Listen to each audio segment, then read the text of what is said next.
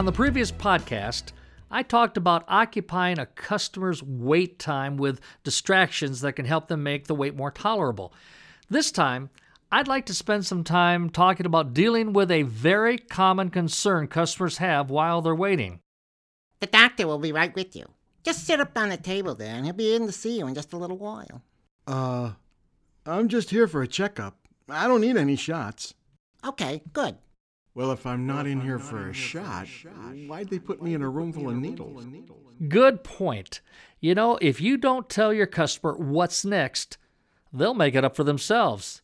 That poor fellow in the waiting room of the doctor's office, he's pretty sure that despite not needing a shot, he's going to get one, or perhaps more. All the nurse had to do was to tell him otherwise, and his fears would have been alleviated, and his experience would have improved. I'll need to take a moment to look through my catalog to find the right part you need. Would you mind holding? No problem. Our technician is inspecting your vehicle now. It should take about 30 minutes to diagnose the trouble and bring you a recommendation for repair. Thank you. That's it. That's exactly what the customer needs a clear explanation of what to expect next. You know, whether on the phone or in person, your customer needs and deserves to know what is next.